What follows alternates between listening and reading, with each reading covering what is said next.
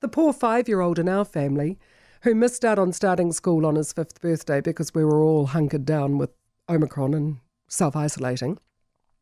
So he was supposed to start today, and his mum and dad drove him to school only to find the power's off. School's closed for the day. So at this rate, he'll probably end up going to school at 16, but no harm done. He was all excited, new uniform, all the books got Durasealed. Oh, that gave me enormous satisfaction. The times I spent Durasealing exercise books at the start of every school year, it is a thankless task for somebody who's not very good with square corners and making things smooth and even. I'm not a Duraseal kind of a mom, but I had to be. Watching my own daughter do it, ha! Lived long enough to see it. It was fantastic. Watching her under the weight of the Spider-Man Duraseal doing it all. Still, the Durasealed Spider-Man books will have to wait another day before they're opened. And that's just what kids over the last 2 years have faced, isn't it? Supposed to start school on a certain date, and then that's set back and delayed and put off because of COVID. And the weird thing is, for the better part of 2 years, I didn't know a soul who'd had COVID. Not a single one. It was this mythical enemy over the hill. But in the past 3 months, just about every second person I know has had COVID, the Omicron variant. Young people, old people, those in between, with varying degrees of seriousness. Our household had it, and for me it was nothing more than a heavy cold. For others, it was like a really awful flu, body aches, tiredness, and a generally blah feeling.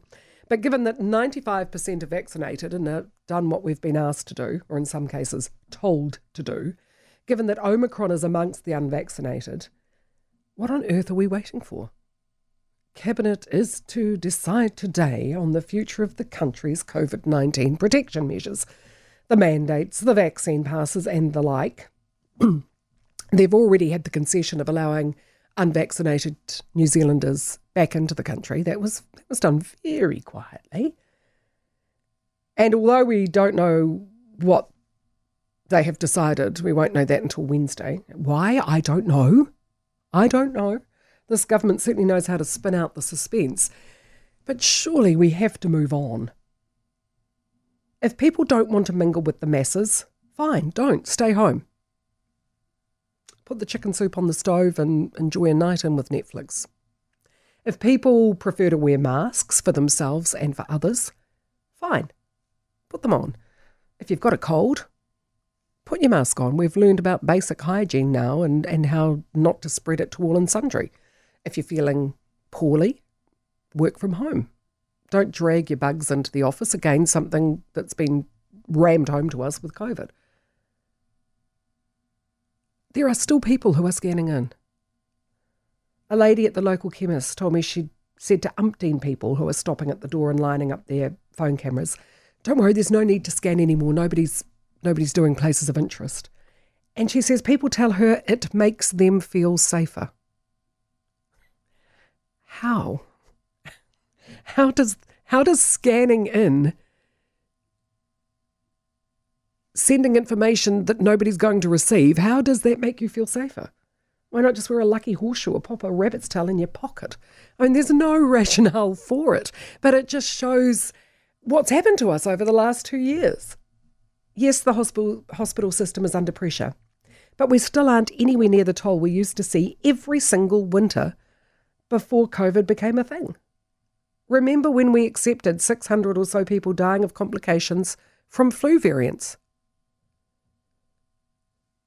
I mean, nobody was out in the streets bewailing and bemoaning the fact that how could we let this happen and how could 600, why don't we all stay home so 600 people don't die of flu complications? Friends of mine are in Sydney at the moment. They say the place is buzzing. Omicron is still thriving in the community. So COVID's still very much within the community. There are still people dying. 6 people died a couple of days ago.